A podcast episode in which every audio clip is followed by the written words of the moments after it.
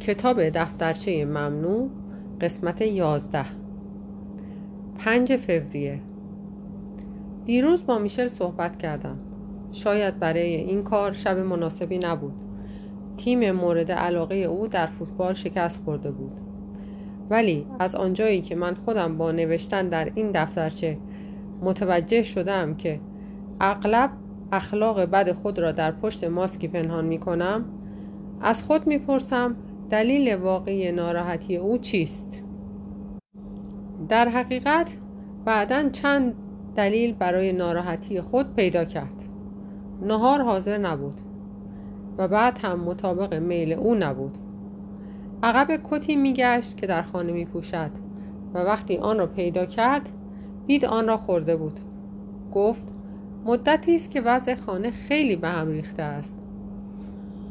راست است. برای نوشتن این دفترچه از وظایف خودم چشم می پوشم به نظرم می رسد که خودم شخصا برای اینکه کارها را انجام ندهم موانعی اختراع می کنم ولی به هر حال برای این دفترچه خود را مقصر می دانستم و او رنجش مرا حس کرد. به او گفتم که حق با تو است ولی برای اینکه کارهایت بهتر انجام شود احتیاج به یک پیش خدمت مخصوص داری.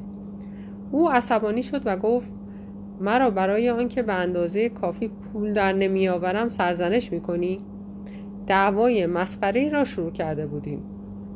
یکی از عواملی که خانواده را نگاه میدارد آن است که مبارزه دائمی بین خود و اطرافیان را نادیده بگیرند در این صورت هر کس سعی خواهد کرد تا کمتر عصبانی شود و یا سعی می کند طرف دیگر را با خونسردی خود شکست دهد.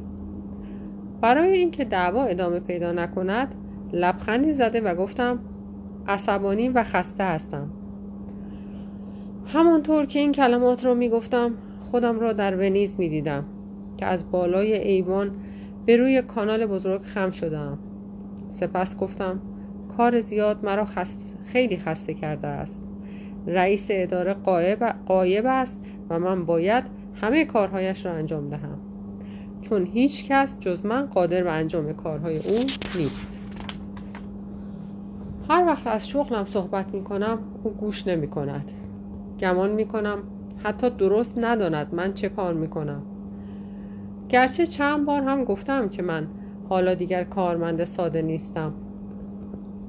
هر وقت از این چیزها صحبت می کنم هیچ کس به من توجهی نمی کند و من هم فورا ساکت می شوم و احساس شرمندگی می کنم هیچ کس به کاری که انجام می دهم و به مسئولیت های من اهمیتی نمی دهد مثل این است که من هر روز صبح سر ساعت مقرر برای دلخوشی از خانه خارج می شوم و حقوقی را که آخر ماه به خانه می برم در بخت آزمایی بردم. فرق بین من و میلا این است که او اگر دلش بخواهد کار می کند ولی من مجبورم کار کنم. وقتی در رخت خواب بودیم از نقشه های میلا با میشل صحبت کردم. از شغلی که می‌گفت در یکی از دفاتر رسمی توسط یکی از دوستانش پیدا کرده است. ولی البته در حقیقت کانتونی آن را برایش درست کرده بود. و بالاخره او را در جریان حرفهایی که ریکاردو از مردم شنیده بود و شرافت ما را لکه دار می‌کرد گذاشتم. گرچه میلا خودش می‌گوید که چنین حرفهایی صحت ندارد. می‌فهمی؟ او از حرف مردم ناراحت نمی شود شانه هایش را بالا می اندازد می خندد خجالت آور است. میشه چه باید بکنی؟ سر به گریه گذاشتم و او مرا دلداری داد. اینطور نکن ماما. چون باز هم مرا به این نام خواند گریم شدت پیدا کرد. سالهاست که دیگر من برای او فقط همین ماما هستم که اینک دارد غرق می شود و مرا هم به دنبال خودش می کشد برای دفاع خودم تکانی خوردم و گفتم باید تصمیمی بگیریم. با وجود آنکه از کلمات و حرفهای ریکاردو هیچ خوشم نیامده بود ولی کلمات چند شب قبل میشل و حرفهای ریکاردو رو تکرار می کردم می گفتم میلا هنوز به سن قانونی نرسیده است. و بالاخره گفتم تو باید بروی و با کانتونی صحبت کنی. می توانیم کانتونی را مجبور کنیم با او ازدواج کند میشل سرش را تکان داد و گفت به میلا اعتماد دارم و از هر کسی بهتر او را می‌شناسم. او دختری است فوقالعاده جدی و منطقی. میشل هم مثل مادرم عقیده دارد که اخلاق میلاد درست مثل اخلاق خود من است و همه چیز بستگی به وضع مالی عمومی دارد. من آنقدر متمول نیستم که بتوانم همانطور که پدر بزرگم مادر, مادر مرا بزرگ کرده و پدرت تو را به عرصه رسانده دخترم را بزرگ کنم. و ناگزیر باید قبول کنم که شما هر دو کار کنید. خود ما به او پیشنهاد کردیم که حقوق بخواند. پس اگر از رشته خود استفاده نکند فایدهش چیست؟ من عقیده او را رد کرده و می‌گفتم همه چیز فقط بستگی به وضع مالی ندارد. ولی او اصرار کرده و می‌گفت اینطور نیست و همه چیز به علت بیپولی است. اضافه کرد با وجود آنکه هیچ وقت حرفی نمی‌زند ولی مدت ها است به فکر این اشکالات است و قانع شده است که کار کردن میلا امریست طبیعی و بنابراین اگر با مردم معاشرت کند و مردم هم پشت و سر او حرف بزنند باز هم طبیعی است. می گفت انسان باید اعتماد داشته باشد. در مورد خود تو هم همینطور بود. با تعجب پرسیدم در مورد من؟ او لبخندی زد و گفت البته باید بفهمی منظورم چند سال پیش است موقعی که تازه شروع به کار کرده بودی. می‌دانستم که تمام روز را با مدیر اداره در اتاق او به کار کردن میگذرانی. در آن موقع جوان بودی شاید سی سال بیشتر نداشتی. جمله او را تصحیح کرده و گفتم سی و پنج سال. حرفم را قطع کرد و گفت ولی او هنوز جوان بود چند سال داشت؟ در حالی که کمی سرخ شده بودم جواب دادم نمی‌دانم شاید در حدود چهل سال. او حتی گاهی تو را تا خانه همراهی می کرد منظورش رئیسم بود. همانطور که سرخی صورتم زیاد می شد جواب دادم ولی فقط برای این بود که تا دیر وقت کار می کردم دوره جنگ بود و وسایل نقلیه کم بود و مدیر, مدیر اداره اجازه داشت که ماشین داشته باشد. بله بله البته واضح هست من می‌دانم. ولی اغلب از خودم سوال می کردم که مردم چه می‌گویند؟ مثلا دربان آپارتمان. با آنکه کمی ناراحت شده بودم با آرامی گفتم آه به خاطر دربان ناراحت می شدی؟ به حرفایش ادامه داد. طبیعی است و همانطور است رفتار میلا تمایل او به آزادی و استقلال چیزی است که خود ما نیز داشته ایم. خود ما؟ همچنان که میخندید و سعی داشت از هر گونه شرح و بسی بپرهیزد گفت البته البته ولی همه چیز میگذرد. از او سوال کردم چرا میگذرد؟ او نمی‌توانست و یا نمی‌خواست جوابم رو بدهد. گفت مدتی است تو خیلی عصبانی هستی. باید به دکتر مراجعه کنی. خودم را به خواب زدم. فکر می‌کردم بین من و میشل مثل بین من و مادرم از سالها پیش زبانی غیر قابل ادراک به وجود آمده است. وقتی می‌گفت عصبانی هستی یا باید به دکتر مراجعه کنی مرا نگاه می‌کرد و پیشانیش را میخاراند او هم مثل خود من می‌داند که من حالم خیلی هم خوب است. همانطور که وقتی او به موسیقی واگنر گوش می‌دهد به او نگاه می‌کنم حالا او هم به همان شکل به من نگاه می‌کرد. شاید هیچ یک از ما نمی‌خواهیم قبول کنیم. آنچه که به راستی فرزندان ما را در مقابل ما به قیام وامی دارد برای خود ما هم پیش آمده است. شش فوریه. خیلی ناراحت هستم. چون همین الان خواندن چند نامه ای را که در دوره نامزدی به میشل نوشته بودم تمام کردم. نمی‌توانم قبول کنم که واقعا خود من اینها را نوشتم. حتی دیگر خط خودم را هم نمی‌شناسم. یک خط مصنوعی. بیشتر از این متعجب شدم که دیدم آن نامه ها به دست دختری نوشته شده که من همیشه خیال می کردم هستم. ولی کشف بزرگم این بود که فهمیدم میشل اصلا مرا نمی شناسد چون رفتار آن موقع مرا آزادانه قضاوت می کند در صورتی که من امروزه خیلی آزادتر و بیبند و بارتر شدم. او هنوز به صورت تصویری به من نگاه می کند که دیگر در من وجود ندارد. آنچه که در این سالها روی داده آن تصویر را برای او محو نکرده است. شاید برای اینکه دیگر مثل دوره نامزدی فقط از خودمان و آنچه در روحمان اتفاق میافتد با یکدیگر صحبت نمی کنیم.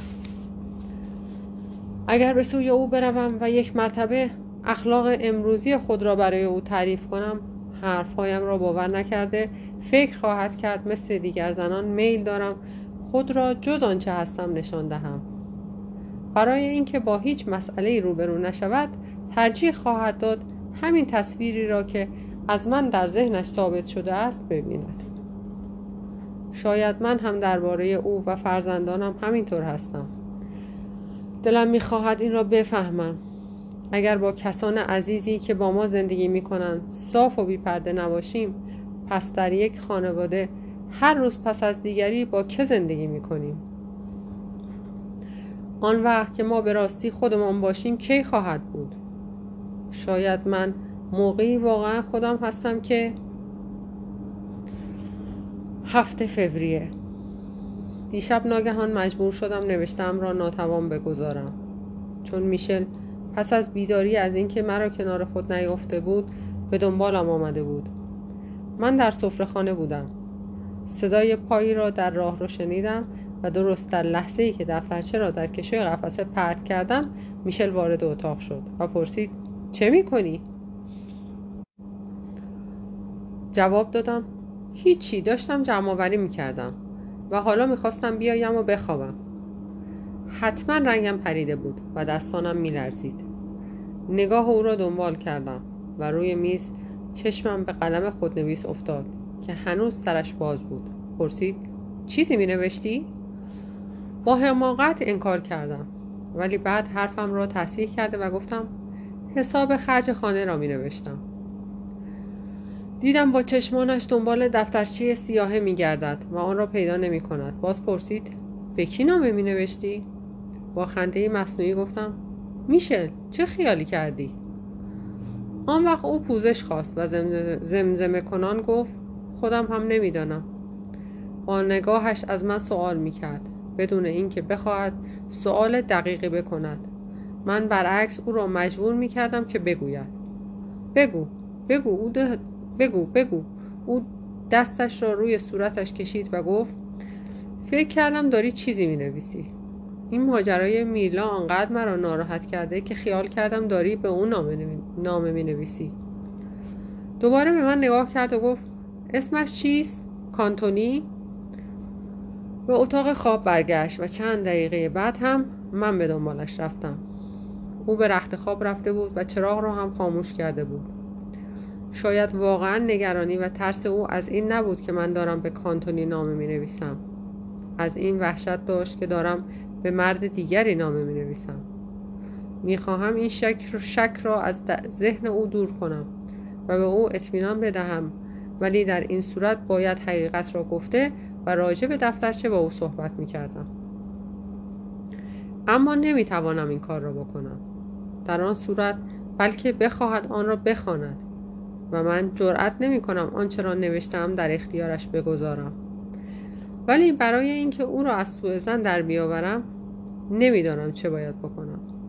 در جایی که من خود هرگز در این سن و سال به فکر نوشتن نامه به مرد دیگر نمیافتم. تعجب می‌کنم که او چطور خیال می‌کرد که من هنوز می‌توانم چنین کاری بکنم. ده فوریه از چندی قبل که نزدیک بود میشل مرا در نوشتن گیر کند چند بار محل دفترچه را عوض کردم و باز از جای آن ناراضی بودم. گاهی به نظرم می‌رسد که میشل با سوء زن و شک به من نگاه می‌کنم و هر وقت که با تلفن صحبت می‌کنم می‌کنم خود را, یک خود را یکسان نشان داده و زیر چشمی همانطور که من مواظب میلا و صحبت تلفنی او هستم او هم مواظب من است. همیشه میترسم از من بپرسد. همیشه میترسم از من بپرسد. قسم بخور که آن شب چیزی نمی نوشتی نمی‌خواهم قسم دروغ بخورم. ولی با این حال گاهی خودم دلم می‌خواهد او, موز... او موضوع را به میان بکشد تا بتوانم او را از بدگمانی بیرون بکشم.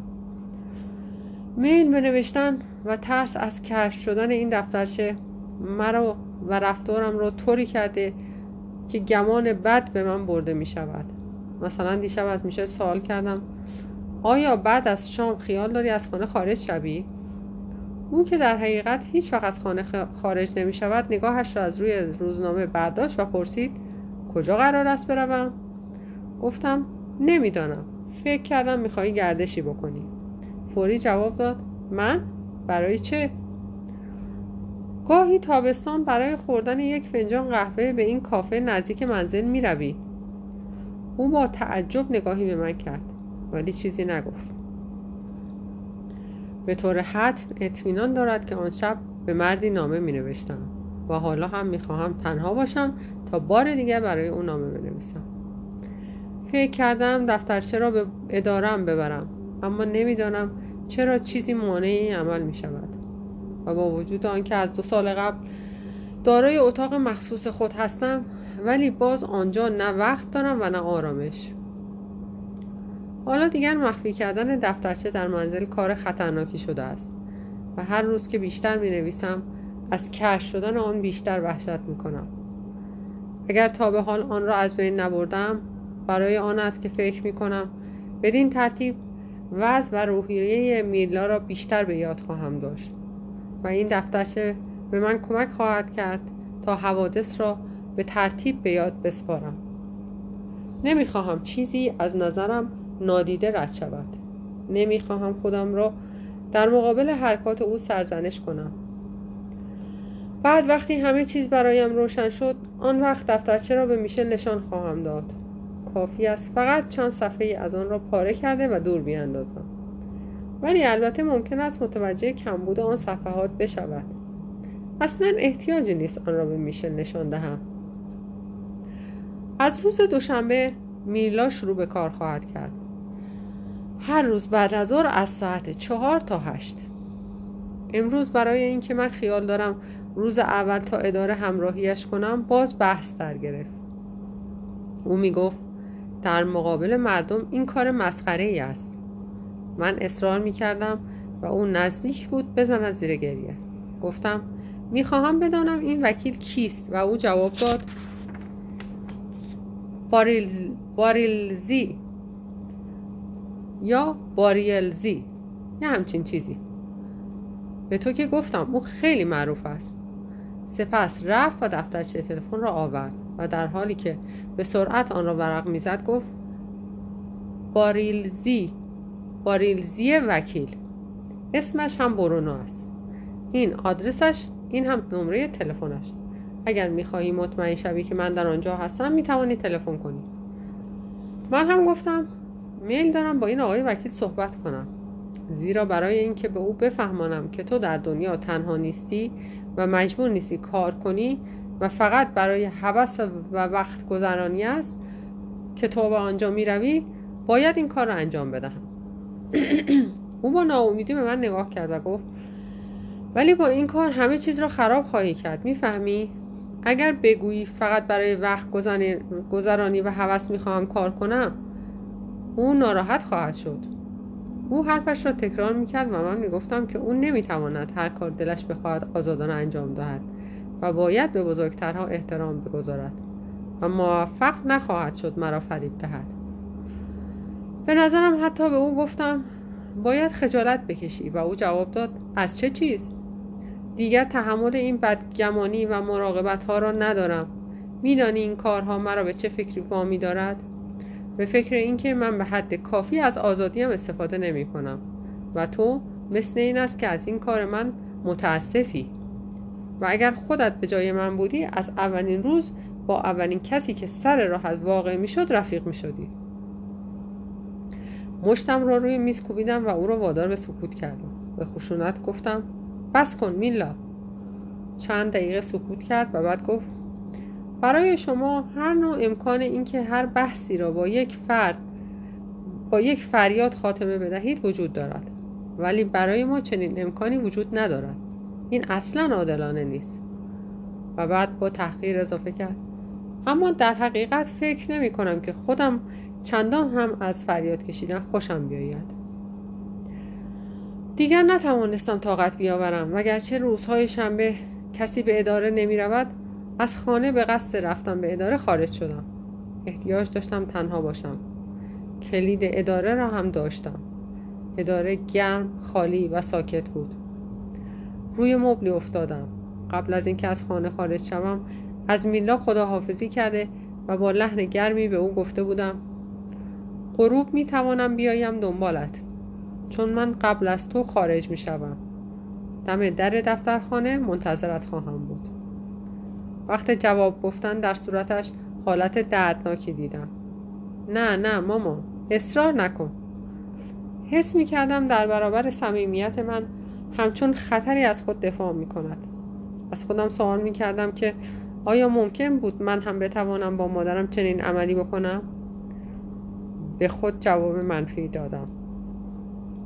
هرگز نمی‌توانم از حق آزادی خود بدون احساس شرمندگی و محکومیت دفاع کنم. از نامه هایم به میشل درک کردم که چقدر از ترک کردن خانه و خانواده خود نگران بودم. ولی عشق او تمام وظایف مرا از یادم برده بود. در حقیقت میشل آن شب که تا دیر وقت سر پا بیدار مانده بودم و مرا غافل گیر کرد و شک برد که دارم به مردی نامه می نویسم هرگز تصور این را نمی کرد که من یادداشتی بنویسم. برای او قبول این که من عاشق مرد دیگری شده باشم خیلی آسان تر از پذیرفتن آن است که من هم قادر به فکر کردن هستم. از خود می‌پرسم که آنچه میلا در لحظه عصبانیت گفت واقعا حقیقت دارد؟ آیا می توانم بر خودم مسلط شوم و از آزادیم استفاده کنم یا نه؟ ولی نمی‌دانم چه پاسخی بدهم. وقایع زندگی کنونی من یک سر مرا دچار نگرانی می کرد برعکس در اداره احساس خوشی به من دست داد. در اتاقم را بستم.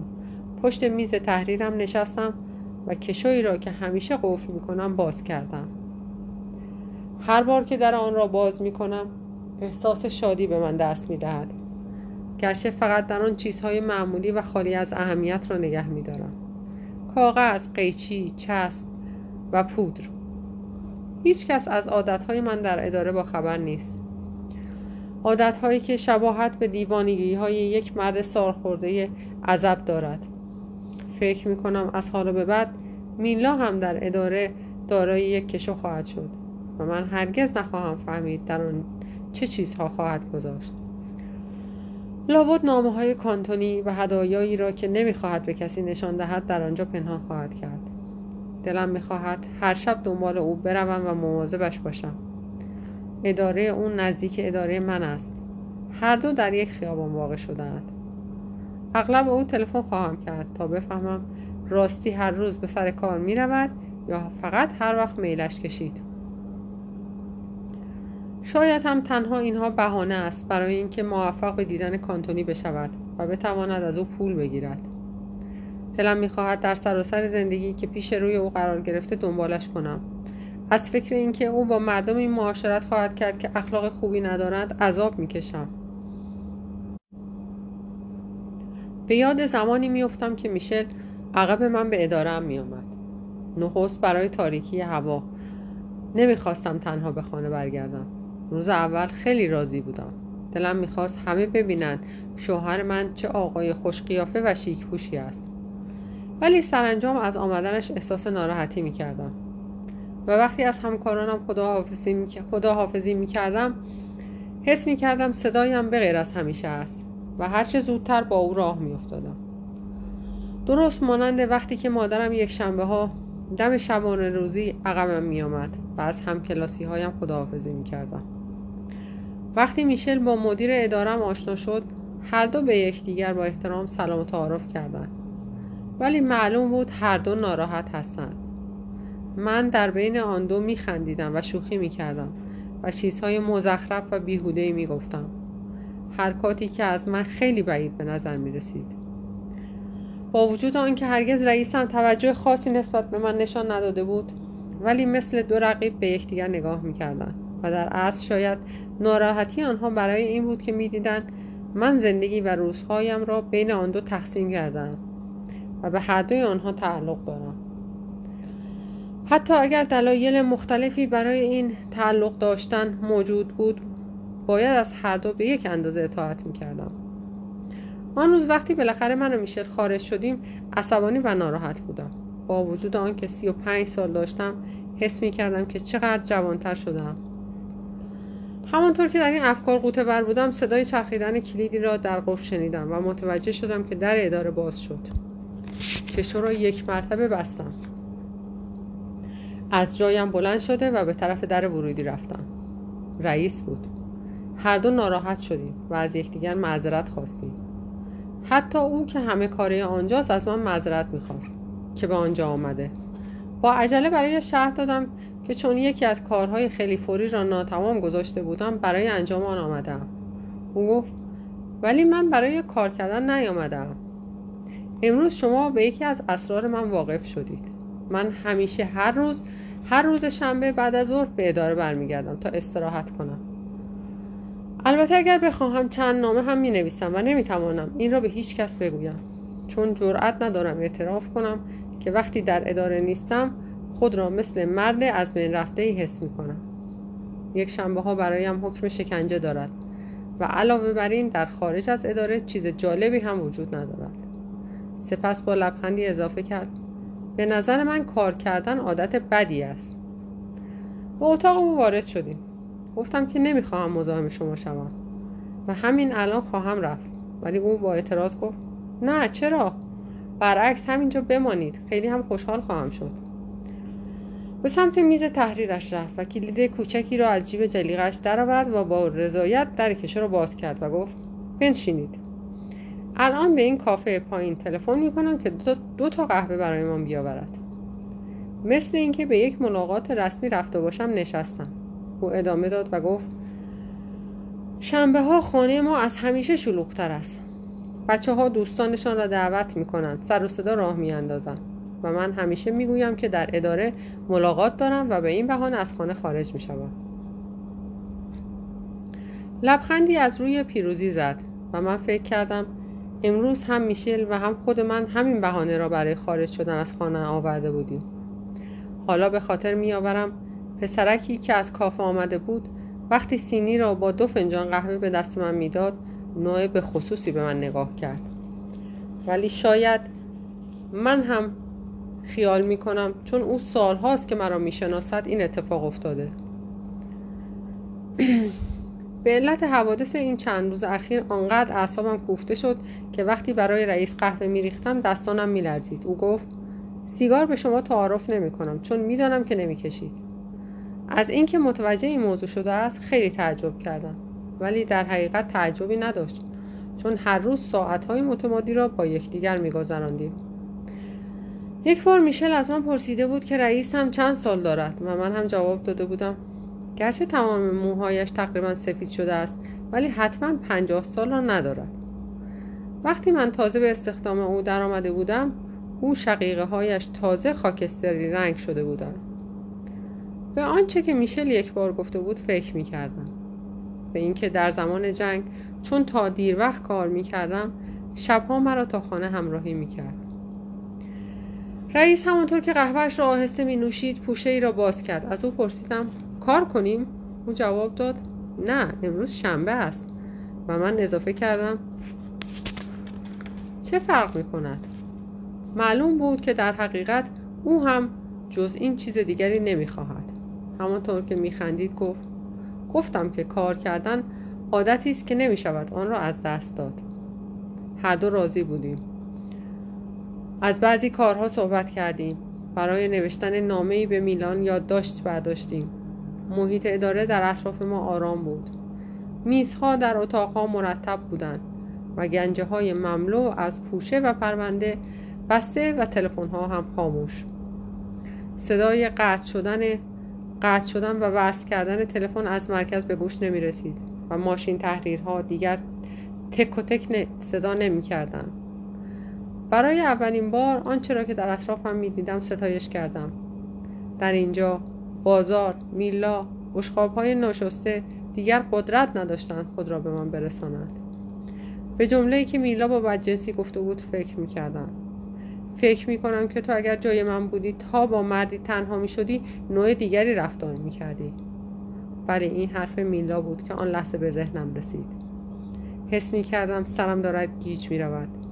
به ساعتم نگاه کرده و گفتم زیاد نمی‌توانم اینجا بمانم.